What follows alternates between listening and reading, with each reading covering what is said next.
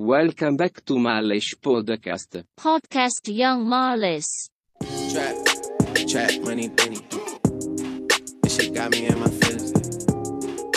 Gotta be. Hi guys, welcome back to news episode of Males Podcast. Seperti biasa, kita akan kembali ke playoff NBA playoff yang kemarin itu, yang soal bagaimana Bucks bisa comeback, comeback yang benar-benar eh, gimana ya ngomongnya? Menang menang menang menang win the series win the semifinal Eastern Conference. Until game 7 gue sangat kaget sih karena gue nggak gue nggak expect Bucks bisa menang. Dan begitu juga dengan Atalanta gue nggak expect juga Atalanta bisa menang melawan Sixers until game 7 dan itu juga terjadi dengan Phoenix ya my bad. Gue gue gue kemarin memprediksi Phoenix gak bak Phoenix gak bakal bisa menang melawan Nuggets. Eh malah di sweep malah disapu bersih 4-0 ya my bad sih. Gue tebakan gue tiga salah ah shit ya tebakan gue tiga match semifinal kemarin salah. Ya my bad juga sih. Ya gue gue cukup mengunder gue udah ke western dulu deh. Gue gue cukup sorry gue cukup underestimate uh, Phoenix Suns.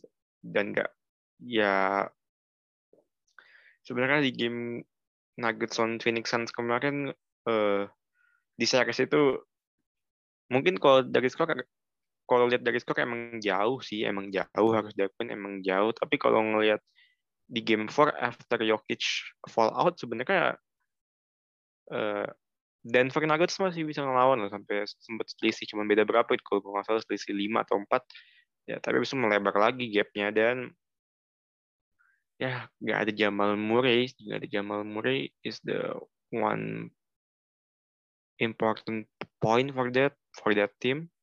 Ya of course Jamal Murray have a serious role in that team dan ada dia di game dan Austin Austin Rivers bukan di bukan Austin Rivers yang kayak di series lawan Portland. Apalagi Aaron Gordon Aaron Gordon hmm, ya emang pantas main di Cina sih dia. Nggak nggak maksud gue Aaron Gordon really having a bad game sangat sangat sangat jelek banget mainnya harus juga I have to admit emang Aaron Gordon di game di, di series kemarin ketika melawan Portland benar-benar hancur sehancur hancuran nggak sama sekali nggak bisa apa sama sekali kesulitan gitu untuk ditugaskan mendefense Devin Booker kesulitan menjaga siapa Jay Jay Crowder juga kesulitan itu serba kesulitan kemarin. Dan ya you cannot expect more from MPG maksud gue ya he's, he's still young. Jadi lu gue nggak terlalu berharap MPG bisa sih. Ya MPG having a good having a good game di series kemarin tapi but doesn't enough. How about Nikola Jokic? Nikola Jokic um, he gave he gave it all. Dia ngasih semua yang dia bisa. Even sampai fall yang kemarin itu yang fall uh, itu I think uh, that that wasn't a flagrant fall too but maybe kalau fall? Iya fall. Tapi it's kind of soft it's kind of soft fall. Itu masih fall yang soft bagi gue so ya karena nggak ada attempt buat memukul kepala lawan ya itu murni ingin attempt to the ball so ya. Ya tapi NBA yang sekarang si NBA yang sekarang udah berubah banget.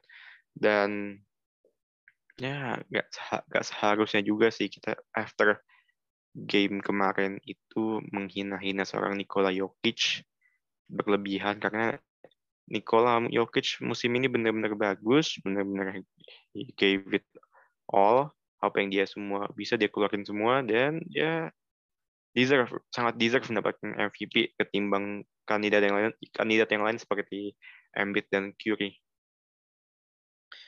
Oke, okay, um,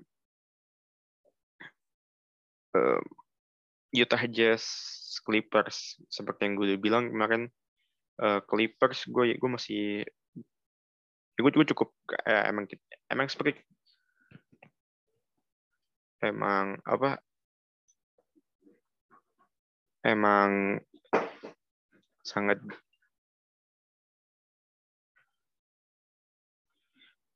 memang sangat dijagokan sih emang kemarin dari awal memang memang kita cukup menjaga, menjagokan Nuggets dan Clippers. Dan ya yang lolos cuman Clippers. Ya nggak apa-apa sih. Ya gue sebenarnya di awal cukup berharap bahwasannya Clippers. Kenapa gue berharap ke Clippers musim ini? Ya dan juga Nuggets ya karena musim ini uh, Clippers benar-benar secara tekanan media benar-benar berkurang ketimbang musim lalu ya karena di musim lalu mereka kalah ketika menghadapi Nuggets dan tekanan media yang mereka alami itu musim ini jelas sangat berkurang dan itu kelihatan. Makanya musim ini uh, banyak sebenarnya match-match di mana Paul George having a good game tapi jarang diliput media. So itu yang gue sangat apa yang gue sangat highlight dari Clippers makanya Clippers musim ini masih lancar-lancar aja dan ya ketinggalan dari 0-2 lagi seperti lawan Dallas dan berhasil comeback 4-2 walaupun nggak ada Kawhi gue masih yakin sih Clippers bisa melaju ke finals. Walaupun nanti di finals yang dihadapin Suns. Oke okay, Phoenix Suns di series WCF, WCF nanti udah punya leading 2-0 terhadap Clippers. Hmm, sebenarnya sih di game kedua kemarin harusnya Clippers bisa menang. Harusnya harusnya bisa menang, harusnya bisa ya maybe emang lagi bad day buat Paul George juga sih. Free throw-nya nggak free throw-nya dua nggak masuk itu mungkin kalau masuk seharusnya seharusnya bisa berubah ditambah lagi Deandre Ayton tip off-nya apa Alayup dia ber, uh, yang Alayup dia yang berhasil masuk itu tapi kalau ngelihat game yang kemarin Clippers lawan Suns di mana I think Paul George doesn't apa Paul George gak Paul, Paul George having a good game gitu. He scored 26 points but Clippers itu kan belum lengkap ya squadnya belum belum ada Kawhi belum balik and uh, Terrence Mann, si Timan belum seperti ya emang Timan mulai selalu uh, apa tipe-tipe yang six man yang mulai dari bench tapi mungkin di game nanti ya di game ketika bermain di Los Angeles bakal bakal keluar lagi apa kegilaan dia kehebatan si ini melihat dari squadnya Clippers ya Clippers tanpa Kawhi seperti nggak ada nggak punya choice juga sih. Tapi gue cukup heran juga kenapa masih Pat Pat Beverly yang menjadi starter. Padahal ada Jalen Rondo. Rondo sebenarnya ya who knows ya mungkin Rondo age faktor faktor faktor usia juga sih Rondo. Tapi I don't know why masih mereka masih why why why Tyron lu masih masang Pat Beverly as a starter? Maybe to stop Devin Booker, but Devin Booker even yang jaga yang jaga si Pat Bev, he still scored 20 points. Yeah, maybe dari field goals made 5 dari 16, okay. But come on, Devin Booker still, still got 9 free throw and he made all of his free throw, so yeah, bukan keputusan yang tepat juga sih buat menaruh Pat Bev untuk menjaga Devin Booker. Mungkin nggak tahu ya, Kawhi kan di game ketiga sudah balik dan ya Chris Paul di Phoenix Suns juga udah balik. Mungkin di game ketiga nanti sih kita bakal baru ngelihat apa uh, something yang emang kita tunggu-tunggu di series ini. Dan di game ini kalau lu nanya sama gue turning point-nya apa, sulit sih kalau ngeliat game-game yang poin tipis-tipis ini melihat turning point. Oke, okay, maybe turning point yang uh, turning point buat Clippers mungkin yang sempat Devin Booker offensive fall di sisa satu menit atau berapa gitu. After that, Paul George di fall, go to the free throw line. I'm sorry, uh, after Devin Booker do offensive foul, uh, Pat Bev kalau gue nggak salah steal bola dari Devin Booker, eh, tapi pas di review last uh, last touch-nya by Devin Booker, habis itu Clippers got the possession, PG got a free throw dan itu dua nggak masuk itu benar-benar mungkin kalau itu dua masuk series ini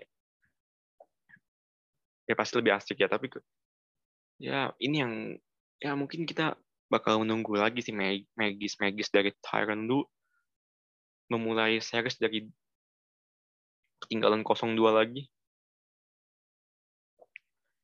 Ya, what can we say? But one things yang apa ya yang gue suka dari Suns di series atau selama playoff ini, mereka sangat efisien, efisien dalam field goal percentage dan juga free throw percentage.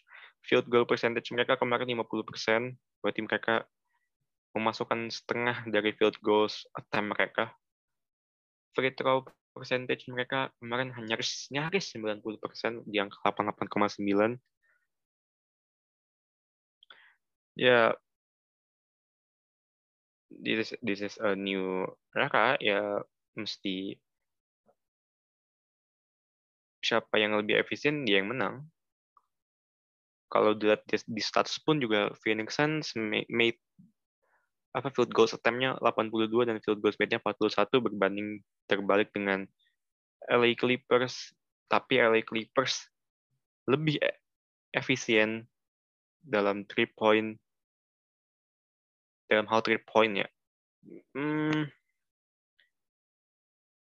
sebenarnya cukup gue cukup menanti juga sih menanti three point three point Devin Booker tapi ya yang jaga Pat Beverly walaupun gue nggak ngerasa Pat Beverly apa termasuk berhasil dalam menjaga uh, Devin Booker. Malah gue melihat di sini uh, maybe maybe yang selain yang harus di ya selain, selain Devin Booker yang harus diperhatikan nanti di game ketiga dan juga Chris Paul dan si siapa tuh? Si si Payne um, pasti di Ayton ya dia uh, kelihatan kemarin kelihatan kemarin selain ya selain Cameron Payne yang bermain bagus Devin Booker yang cetak 20 poin di Andrea Ayton kemarin double double 24 poin 14 rebound. Uh, match up match up match up dia kan di match ini uh, si ini siapa si Zubak. Ke Zubak pun juga kesulitan kayaknya menjaga di Andrea Ayton I don't know why kayak ini sih yang harus di jadi apa ya di di poin apa di jadi titik titik lemahnya kelihatan masih di Zubak dan juga seorang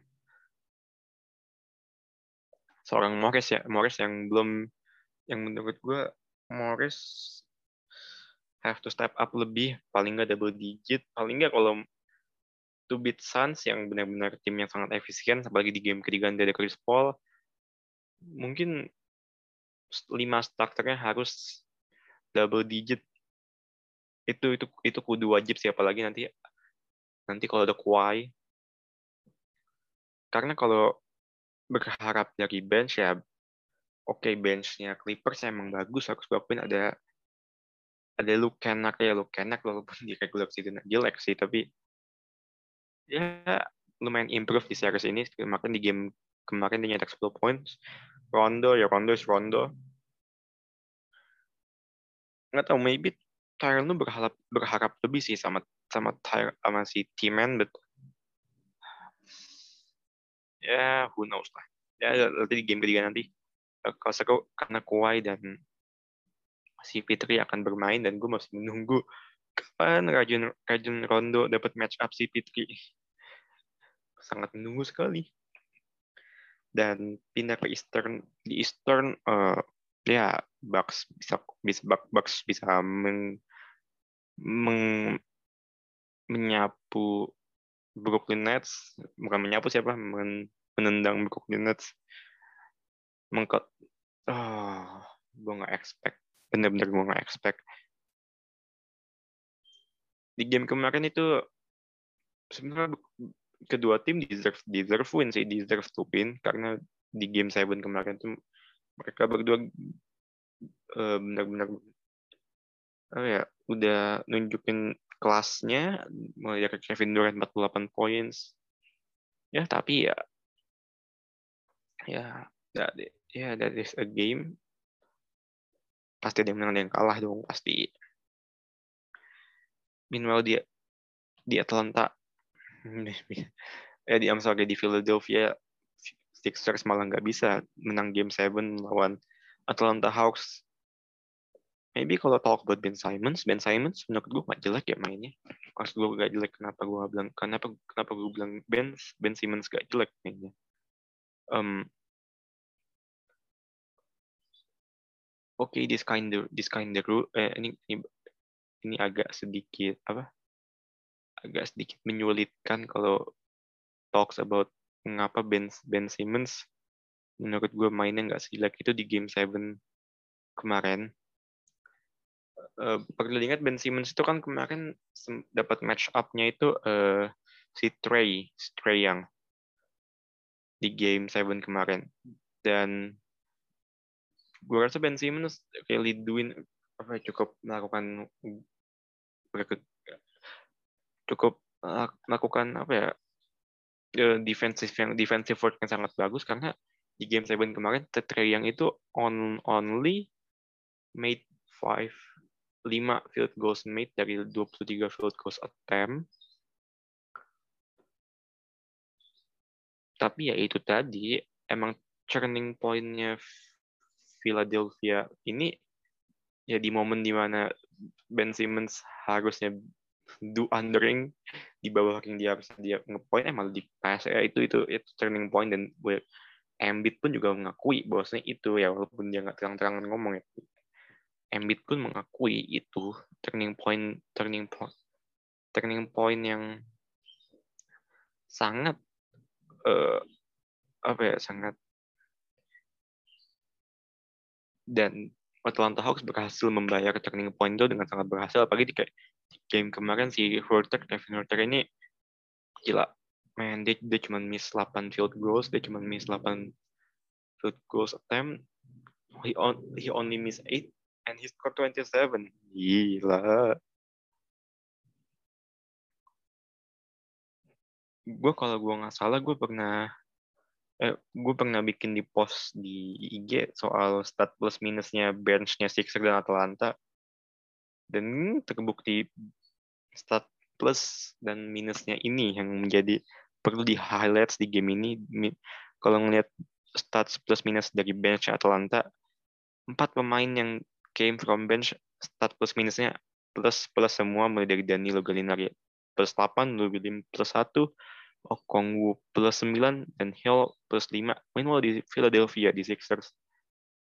Dari 5 pemain yang came um, came came from bench empat di antaranya start plus minusnya minus mulai dari Ty Tybul min 10 George Hill min 15 Maxi minus 7 Dwight Howard minus 5 only Milton yang plus 6 start plus minus ini kan memang agak rancu ya agak rancu di NBA sekarang. Uh, gue pun juga masih kesulitan dalam menjelaskan start plus minus mungkin bisa dicek di Google.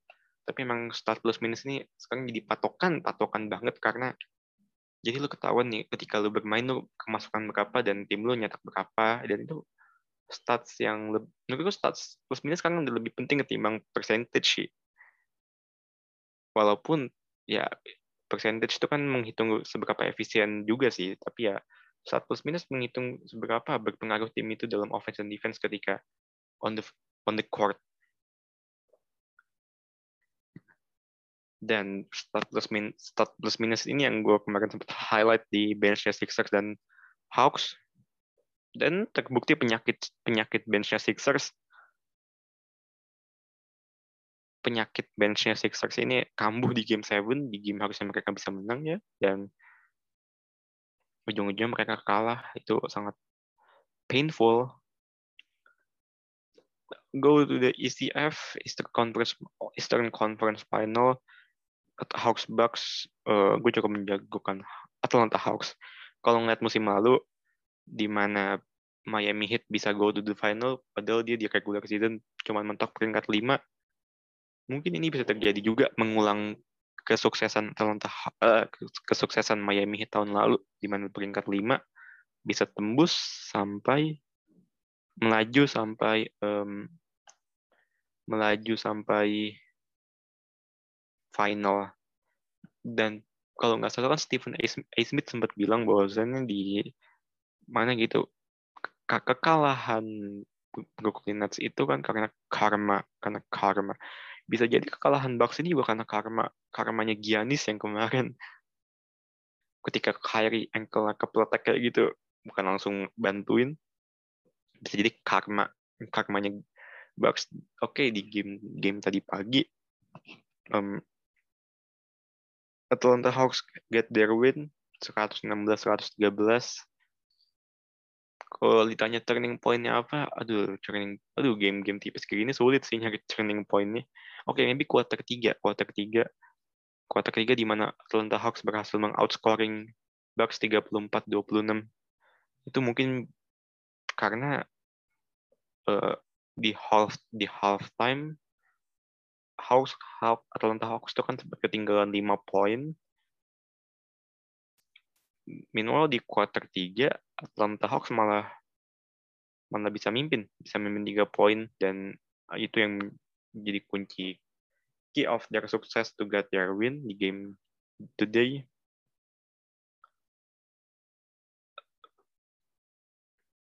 Uh, menurut gue coach Baden-Holzer masih kesulitan ya dalam, dalam mencari siapa yang tepat untuk menjaga seorang Trey Young. Maybe maybe mungkin di game kedua bisa menaruh PJ mau nggak mau mungkin harus menaruh, menaruh PJ Tucker sih buat menjaga Trey Young. But PJ Tucker is not kind uh, okay maybe he's a hostile defense, he has hostile defender but hmm.